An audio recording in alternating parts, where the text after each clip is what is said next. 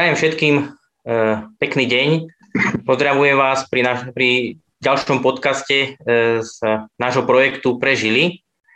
E, dnes sa budeme rozprávať o pomerne zaujímavej téme, ktorú som rozdelil do dvoch častí. V tej prvej bude našim hosťom pán doktor Štefanov z kliniky úrazovej chirurgie a ortopédie v nemocnici v Nitre, s ktorým sa porozprávame o problematike prevencii, možno liečby tromboembolickej choroby v športe. A druhým hosťom bude pani doktorka Melišová, angiologička, s ktorou sa porozprávame o problematike cestovateľskej, cestovnej e, trombózy, e, s ktorou sa taktiež stretávame veľmi často a pacienti prichádzajú veľmi často nielen za svojimi všeobecnými lekármi, angiológmi, ale aj k nám do chirurgických ambulancií s otázkou, ako majú postupovať, čo si majú aplikovať, ako dlho v rámci prevencie toho cestovateľského tromboembolizmu. Takže, pán doktor, ja ťa vítam, ahoj, pozdravujem ťa. Ahoj, zdravím ťa.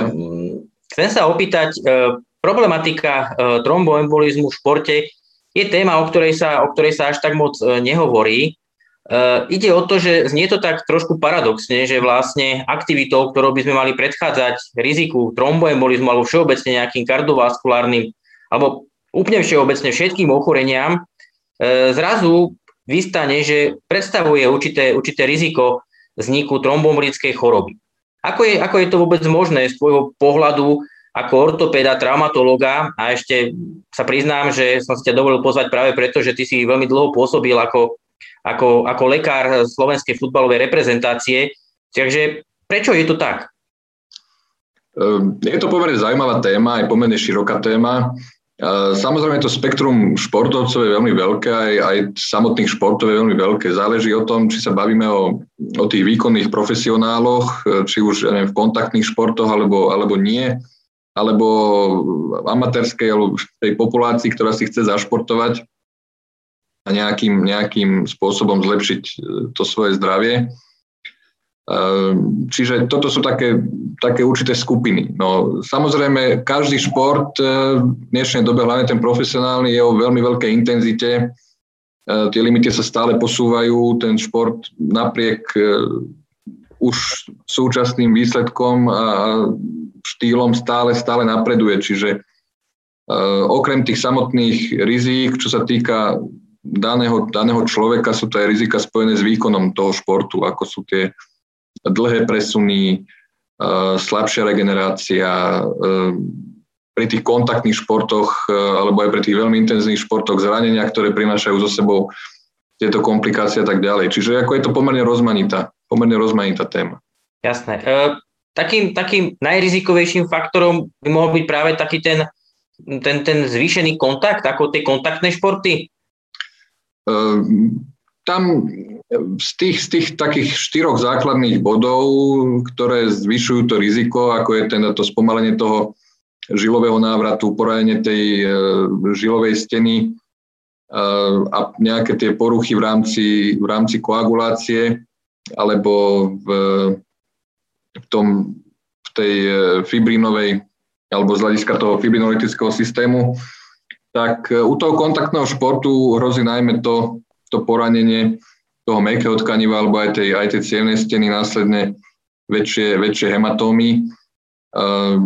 Zvýšené riziko je samozrejme u tých ľudí, ktorí nejakým spôsobom majú v tej anamnéze nejaké trombofilné stavy a tak ďalej. Čiže tie kontaktné športy sú to, to jednou skupinou určite.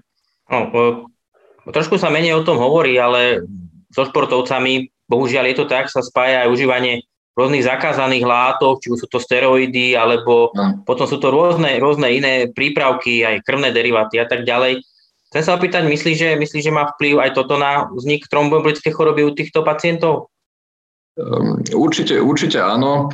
V dnešnej dobe sú športy, kde ten screening alebo ten antidoping funguje, funguje veľmi dobre a je veľmi prísny, ale stále je veľká skupina športov alebo športov v rámci asociácií, kde neprebiehajú pravidelné kontroly alebo neprebiehajú žiadne kontroly. A samozrejme ten športovec sám od seba len veľmi ťažko sa veľakrát prizná k tomu, že niečo takéto užíva. Čiže, čiže určite to riziko práve u tých športov, ktoré nepodliehajú tomu prísnemu antidopingovému systému, tak tam to riziko je určite vyššie. Jasné. E, opýtam sa, e, myslíš, myslíš, že by mal byť vybudovaný nejaký, nejaký mechanizmus, e, ako, ako screeningovať tých športovcov v zmysle prevencie tromboembolickej choroby, minimálne možno nejaké dotazníky alebo nejaké vyšetrenia pred vstupom možno do profesionálneho tímu? Neviem, ako to teda funguje. Neviem, ako to je napríklad vo futbale, možno, že by si nám mohol povedať, či si sa ty stretol s nejakým takým prípadom vzniku tromboembolickej choroby, lebo my bežná populácia nevieme, že či títo, uh, my vieme, že absolvujú rôzne, rôzne lekárske vyšetrenia, ale či sa niekto dotazuje, alebo či sú zamerané trošku aj na riziko tromboembolickej choroby. Áno, tak anamnesticky sa to týka už tých samotných trombofilných stavov. Uh, niekedy bolo nepredstaviteľné, že človek s takouto chorobou vôbec športoval. Dneska tak ako všade, tak aj v tomto sa zaznamenal určitý pokrok a pri správne nastavenej liečbe alebo prevencii už je možné športovať aj, aj s takouto diagnózou. Štandardne určite v tom, v tom screeningu sú rezervy a veľakrát sa na to práve u týchto športovcov nemyslí, lebo každú bolesť, neviem, bolesť lítka, alebo bolesť v oblasti stehna, alebo, alebo bolesť náhrudníku sa u športovcov pripisuje svalovej únave, svalovému nejakému natiahnutiu, poraneniu, banálnym, banálnym ochoreniam. Aj u toho hrudníka je to, ja neviem, bolesť na úrovni spojenia chrúbky s kosťou a podobne. Čiže aj, aj v screeningu máme rezervy a určite aj, aj v prístupovaní už potom k tej samotnej diagnostike máme rezervy, lebo sa na to naozaj ako veľmi málo myslí väčšinou. Jasné. Opýtam sa, v tom futbale využijem, že si tu, stretol si sa niekedy ty práve so vznikom tromboembolickej choroby u športovca? Stretol som sa konkrétne dvakrát. Jedenkrát to bolo po klasickej distorzii členka s poranením členkových väzov a jedenkrát to bolo uh, po poranení uh, zadných stehnových svalov. Ale s takou výraznejšou ruptúrou a s dlhšou imobilizáciou toho športovca, čiže to boli dva prípady, na ktoré si pamätám. Jasné, ak vylúčime takú tú, jak si ty spomínal, takých tých amatérskych športovcov, takých, čo si raz za čas zašportujú, ak u takých tých profesionálnych športovcov aj vznikne nejaká trombóza e, na úrovni žilodolných kolčatín, e, postupujeme v liečbe nejako inak u nich tým, že sú predsa len trošku špecifickejší, sú zvyknutí na vyššiu záťaž, e, je tam tá liečba nejaká intenzívnejšia alebo dlhodobejšia, alebo m, možno je nejaký interval, alebo kedy ich vlastne opäť môžeme pustiť do, do, tej, do tej športovej aktivity, lebo oni, oni veľmi rýchlo idú hneď naplno, zase vlastne hneď naplno zaťažujú. M, možno, možno trošku poučiť, že vlastne ako, ako postupovať. Áno. Veľakrát ten priebeh býva asymptomatický, ale v prípade už teda vzniknutých symbo, symptómov trombózy alebo nebože embolie následnej, Ten, tie vyšetrovacie metódy sú v podstate identické.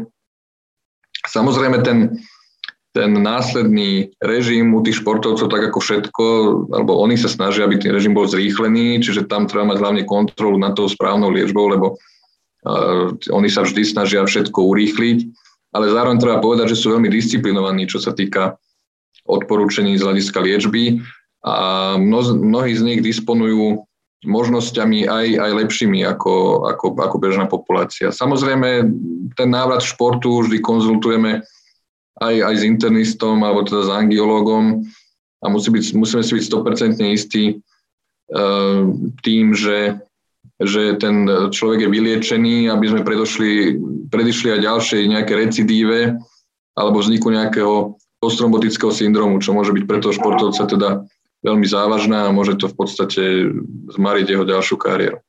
Jasné. Áno, to máš pravdu, hlavne, hlavne v tom, že vlastne oni sú obklopení aj tímov, tým, takou skupinou fyzioterapeutov, maserov, majú možno niekedy, aj keď teda hlavne tie, tie vyspelé, vyspelé týmy, e, majú možnosti možno nejakej rýchlejšej diagnostiky a jedno s druhým, čiže e, na druhej strane sú to predsa len športovci zvykli na nejaký režim, čiže, čiže dodržujú tie pravidlá nastavené, ale naozaj snažia sa to urýchliť, to viem teraz z vlastnej skúsenosti. No. Ako týmto ľuďom vieme pomôcť? Aký, aké sú možnosti takej, takej prevencie? Či už sú to amatérski športovci, alebo sú to aj tí profesionálni športovci, možno ľudia ako my, ktorí športujú možno cez víkend, trošku si zabehajú, zahrajú nejaký šport, medzi nami sú určite, teda aj medzi lekármi sú teda športovci, predpokladám. Tak chcem sa opýtať, no. aké sú možnosti prevencie trombolickej choroby, aby sme naozaj nedosiahli ten paradox, že sme si športom ublížili. Možnosti tej prevencie, keď, keď berieme teda takú tú štán, klasickú alebo dostupnú prevenciu, prevenciu pre každého, tak uh, pri tom samotnom športe určite nezačať nie s nejakými veľkými, veľkou intenzitou alebo veľkými objemami, ktoré vedú k nejakej postupnej uh, postupnému poraneniu alebo mikrotraumatizácii tých, tých mäkkých tkaní, či už, či už svalov alebo, alebo oblasti žíl.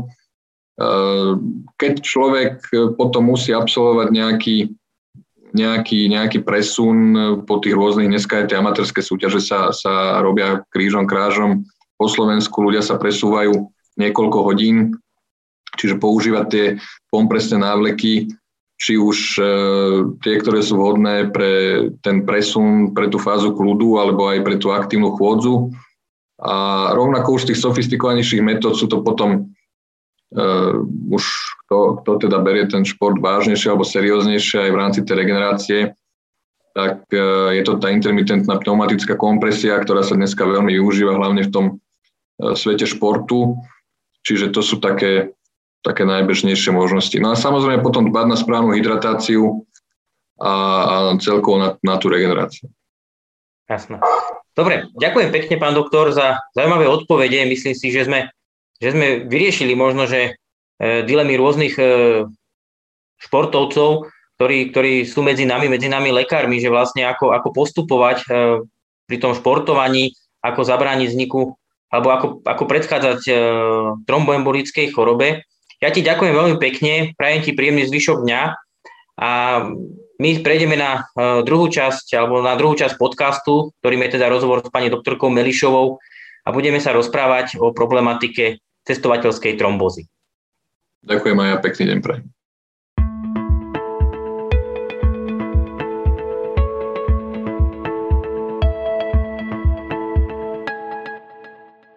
Druhou časťou dnešnej témy je problematika cestovnej trombózy. Dovoľte, aby som privítal pani doktorku Melišovú z angiologickej ambulancii v Lovci. Ahoj, pozdravujem. Ahoj, dobrý deň. Začneme hneď prvou otázkou. Blíži sa leto, dovolenky, cestovanie, autobusy, auta, lietadlá. Veľmi často, hlavne v tej odbornej spoločnosti, sa preberá táto problematika cestovnej trombózy, cestovateľskej trombózy a mnohí pacienti sa nás často pýtajú, ako predchádzať tomuto problému. Povedzme si najprv, že čo to vlastne je tá cestovná trombóza? Tak pod pojmom cestovná trombóza si predstavujeme trombózu, to znamená zrazeninu vzniknutú vnútri živej žily, alebo teda u živého človeka.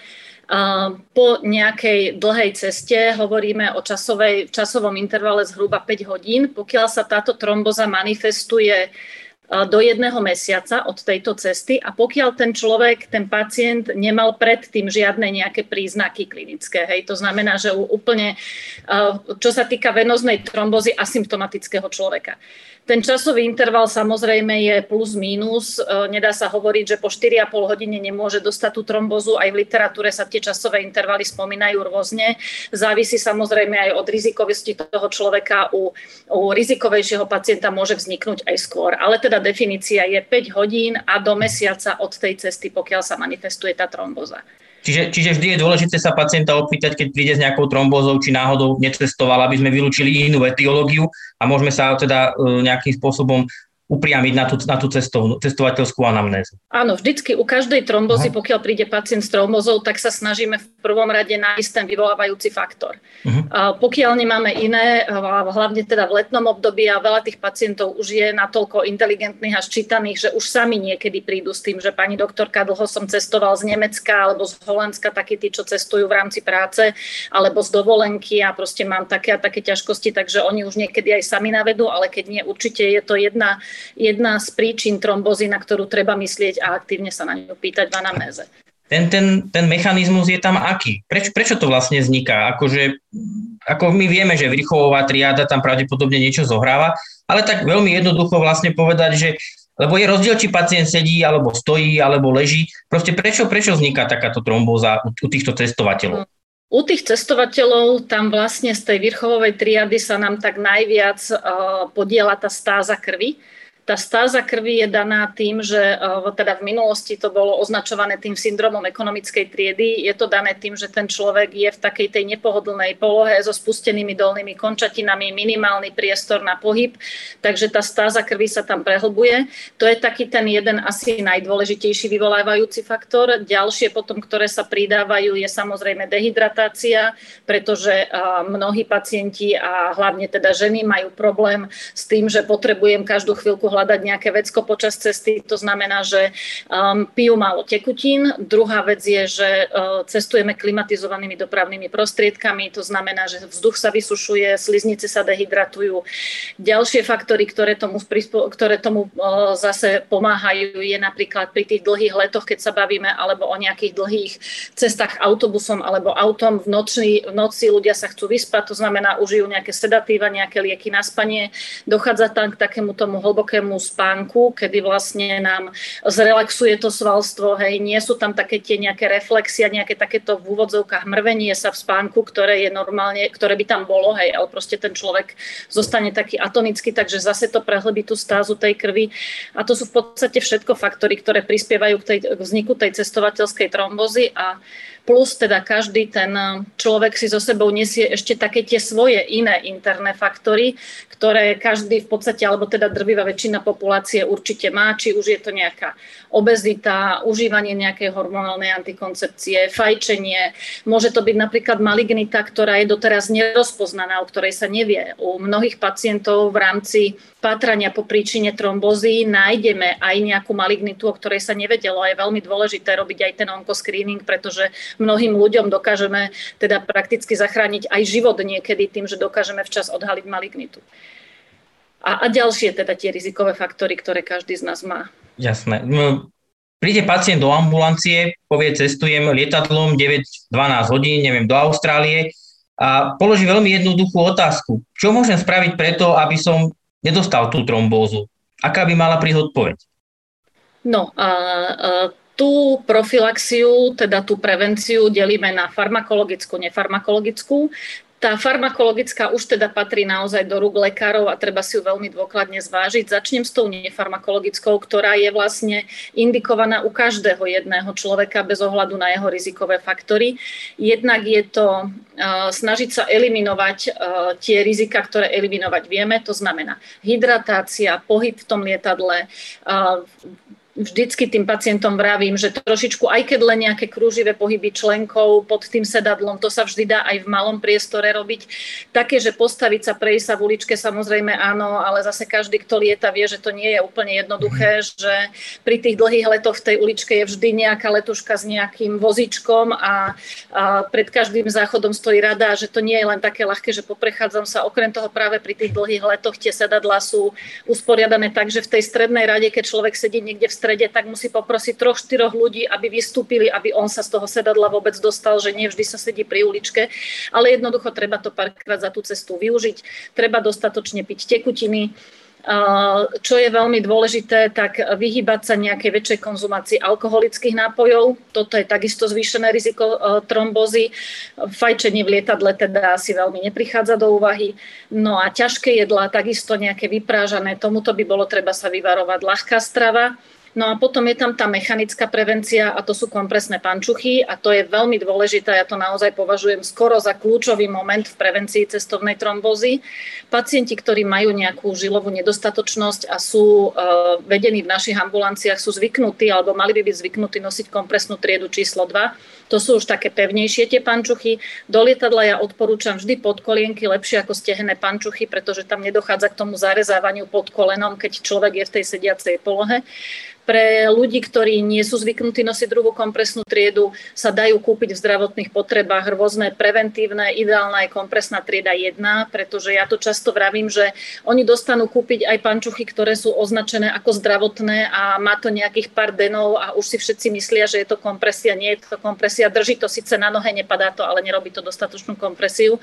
To znamená pýtať si kompresnú triedu číslo jedna.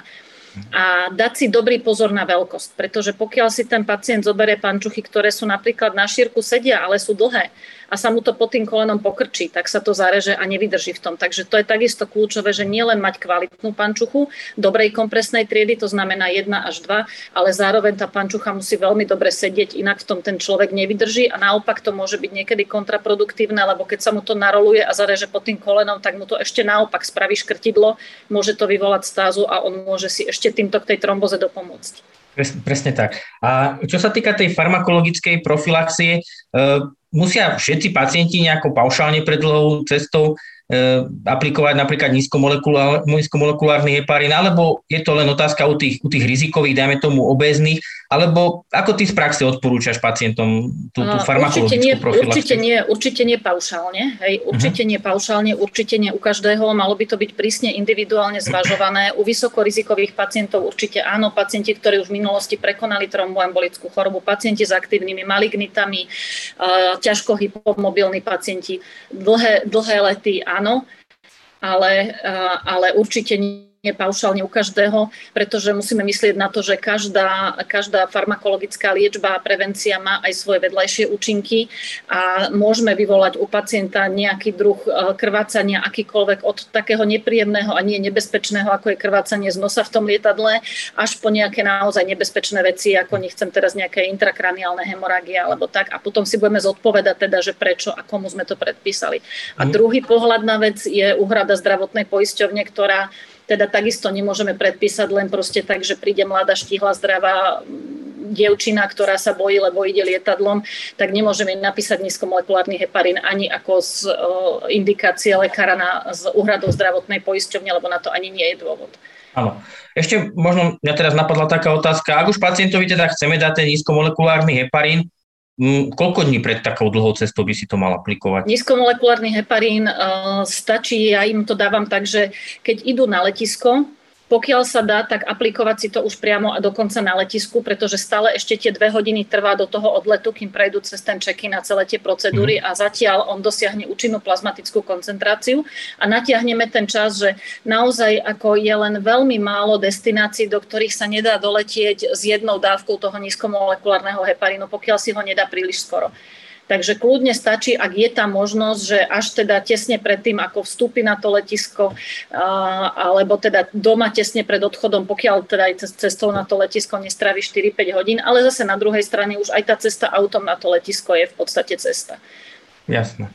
Ale dobre. Stačí, stačí priamo tie dve hodiny pred odletom.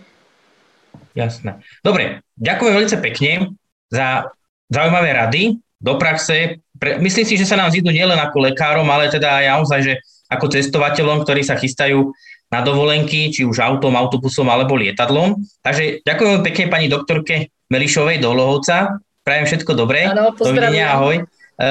Vám ostatným prajem veľa šťastných kilometrov, aby ste sa teda s cestovateľskou trombózou nestretávali ani ako turisti, cestovatelia, dovolenkári, ale ani ako lekári, ktorí budú musieť riešiť tento problém. Takže prajem príjemné leto, príjemnú dovolenku, všetko dobré, dovidenia a vidíme sa pri ďalšej časti nášho projektu Prežili. Dovidenia.